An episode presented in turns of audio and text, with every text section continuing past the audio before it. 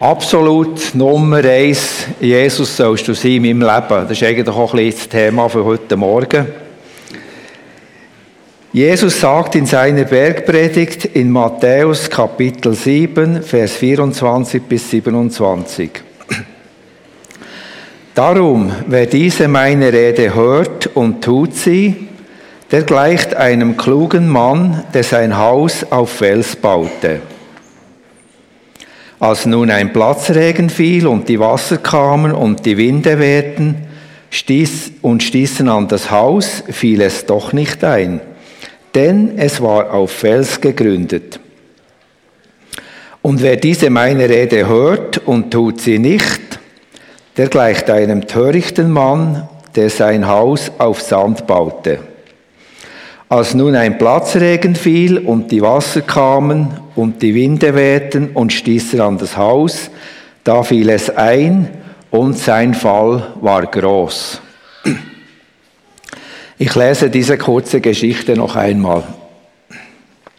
Darum, wer diese meine Rede hört und tut sie, der gleicht einem klugen Mann, der sein Haus auf Fels baute. Als nun ein Platzregen fiel und die Wasser kamen und die Winde wehten und stießen an das Haus, fiel es doch nicht ein, denn es war auf Fels gegründet. Und wer diese meine Rede hört und tut sie nicht, der gleicht einem törichten Mann, der sein Haus auf Sand baute. Als nun ein Platzregen fiel und die Wasser kamen und die Winde wehten und stießen an das Haus, da fiel es ein und sein Fall war groß. Es geht darum, wie wir reagieren, wenn wir die, die Rede von Jesus hören. Tun wir sie oder tun wir sie nicht?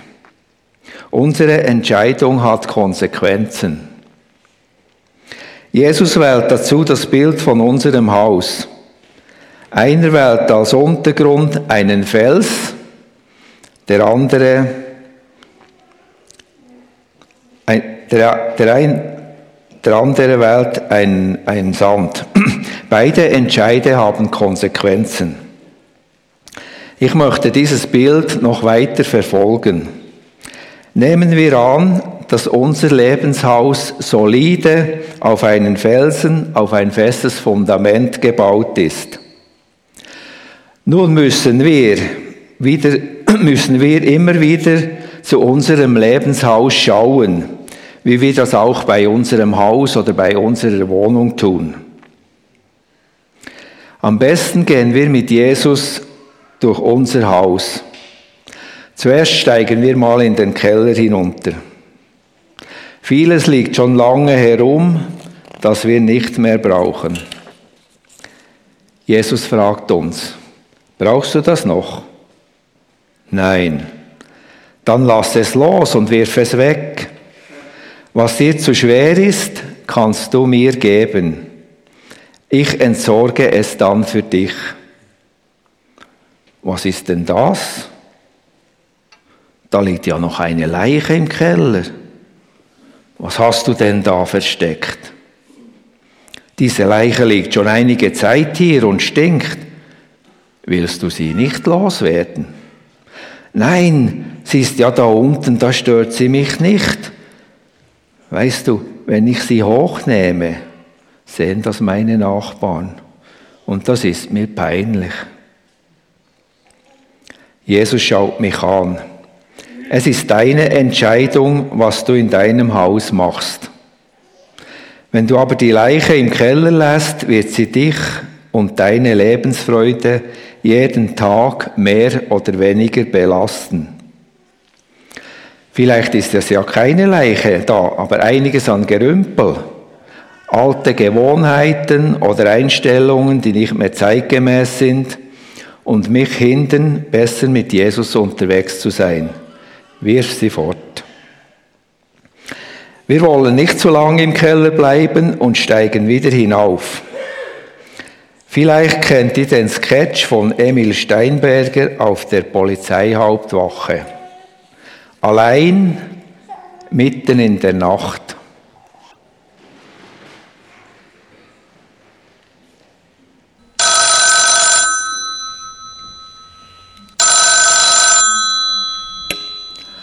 Polizeihauptwacht Schneider, halb drei.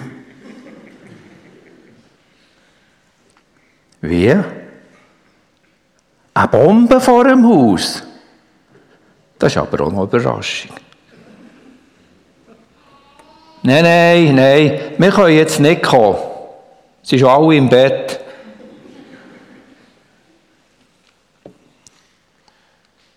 Was sie machen sollen? Ja, das weiß ich doch nicht. Ja, legt doch einfach ein nasses Tuch auf die Bombe und wartet, bis es morgen wird. Gute Nacht.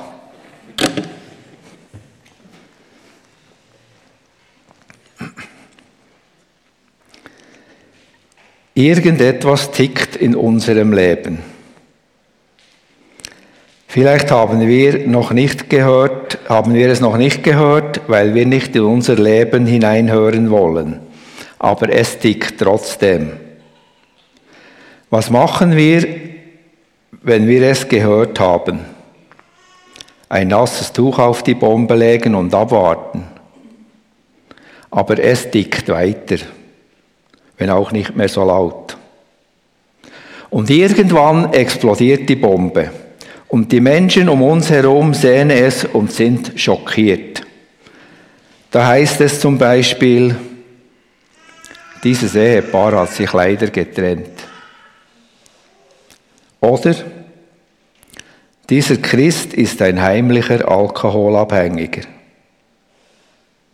Oder der Geist, Geiz bestimmt sein Leben und durch ein spezielles Ereignis ist es in der Öffentlichkeit bekannt geworden. Oder ein bekannter Prediger musste wegen Machtmissbrauch seinen Dienst verlassen. Dann sind wir geschockt. Das hätte ich nie von diesem Mann gedacht oder nie von dieser Frau. Wie konnte das nur passieren? Wenn mir ein Bruder sagt, dass bei mir etwas tickt, lohnt es sich hinzuhören. Vielleicht ist es ja keine Bombe, sondern eine Küchenuhr. Aber es lohnt sich hinzuhören. Es zu ignorieren könnte sehr gefährlich sein. Ein Beispiel einer tickenden Bombe ist sehr ausführlich im Alten Testament im Buch der Könige beschrieben. Es geht um die tickende Bombe beim König Salomo. Eine Vorbemerkung zu dieser Geschichte. Es geht jetzt nicht um Frauen, auch nicht um ausländische Frauen. Es geht um Gott, der sagt, dass er der Gott Israels ist, der keine Götzen neben sich duldet.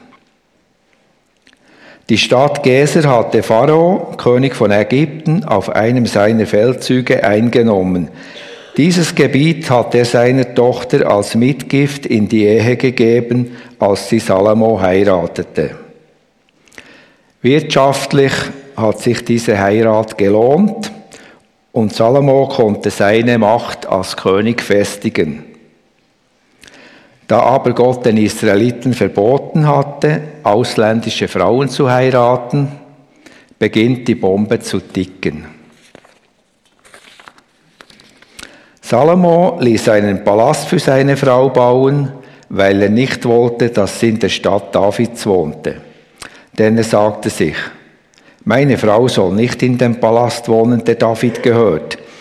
Diese Räume sind heilig, weil die Bundeslade des Herrn in ihrer Nähe steht. Salomo hört die Bombe ticken. Etwas stimmt nicht. Die Tochter Pharaos mit ihren Götzen gehört nicht in die Nähe der Bundeslade des Herrn. Die Götzen und die Heiligkeit Gottes passen nicht zusammen. Neben der Tochter des Pharaos heiratete König Salomo noch viele andere ausländische Frauen. Er tat es, obwohl der Herr den Israeliten ausdrücklich verboten hatte, sich mit anderen Völkern zu vermischen. Sie wollten nicht untereinander, sie sollten nicht untereinander heiraten, weil die Israeliten von ihren ausländischen Ehepartnern zu Götzendienst verführt werden könnten. Salomo aber hing mit großer Liebe an seinen Frauen. Er ließ sich von ihnen immer mehr beeinflussen. Und so verführten sie Salomo im Alter, auch ihre Götzen anzubeten. Der Herr, sein Gott, war ihm nicht mehr wichtiger als alles andere in seinem Leben. Er baute überall Tempel, damit den Götzen geopfert werden konnte. Da wurde der Herr sehr zornig über Salomo, weil er ihm, dem Gott Israels, den Rücken gekehrt hatte. Dabei war der Herr ihm zweimal erschienen und hatte ihm ausdrücklich verboten, andere Götter zu verehren. Doch nun schlug Salomo dies in den Wind.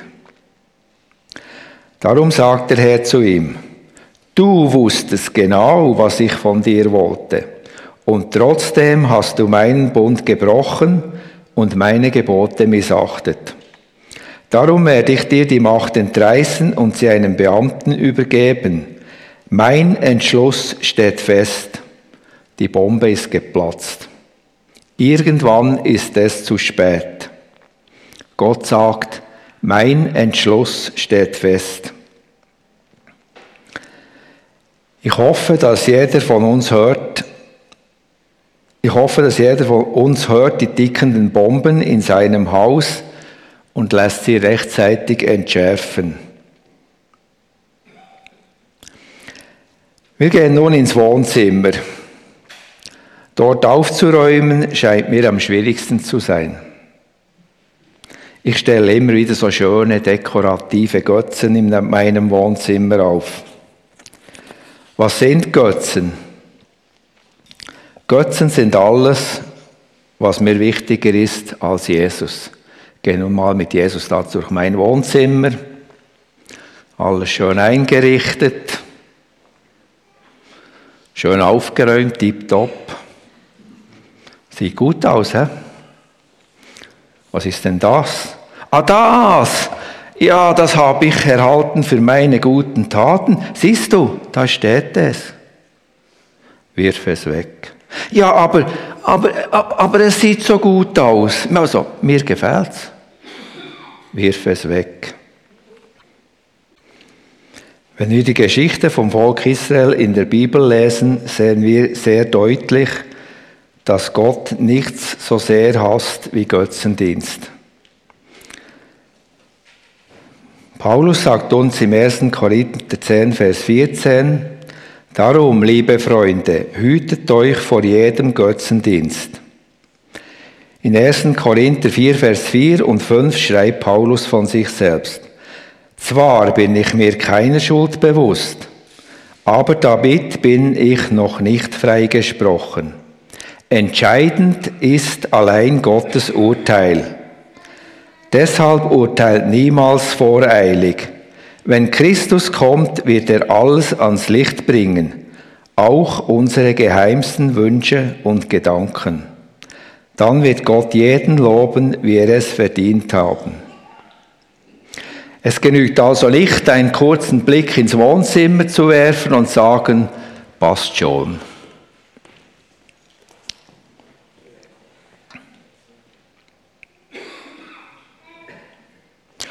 Unsere Jahreslosung ist, du bist ein Gott, der mich sieht. Darf er da durch mein Haus gehen und sehen, wie es so aussieht? Vielleicht ist es manchmal sogar gut, einen Bruder oder eine Schwester mit auf diesen Rundgang zu nehmen. Er oder sie kann mir eine Hilfe sein, damit ich nichts verstecke. Gemeinsam können wir es Jesus bringen. Oder wenn du ganz spontan bist, kannst du nach dem Gottesdienst zu einem von diesen Tischen gehen. Dort sind Menschen, die bereit sind, mit dir in deinen Keller hinunterzusteigen oder sich dein Wohnzimmer anzuschauen. Aber nur, wenn du es ihnen erlaubst. Wenn Christus kommt, wird er alles ans Licht bringen, auch unsere geheimsten Wünsche und Gedanken. Wir müssen nicht warten, bis Jesus kommt. Wir dürfen schon heute mit ihm über unsere geheimsten Wünsche und Gedanken sprechen. So haben wir jetzt die Möglichkeit, einiges zu korrigieren. Dann wird Gott jeden loben, wie er es verdient hat.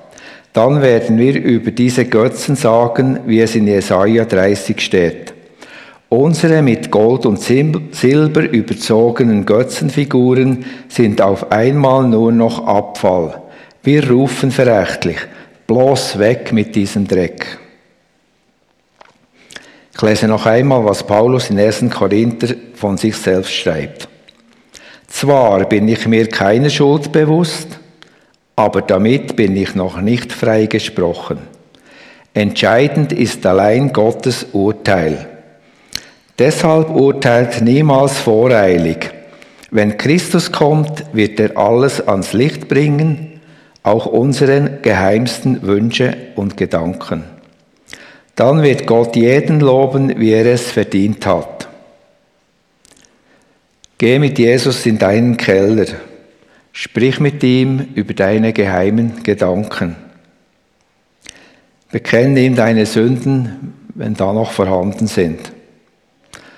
Lass die tickende Bombe von ihm entschärfen. Einfach zu hoffen, dass es irgendwann, irgendwie schon noch gut kommt, ist keine gute Strategie. Gib ihm die glänzenden Götzen, pflege die Beziehung mit Jesus und kläre mit ihm, ob er, dir, ob er wirklich am wichtigsten ist in deinem Leben. Dann können wir zuversichtlich durch unser Leben gehen.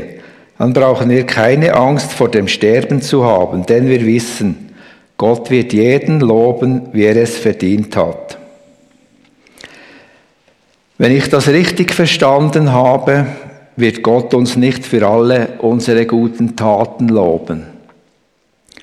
Er wird uns dafür loben, dass wir ihm die Erlaubnis geben, an uns zu tun, was er sich von uns wünscht.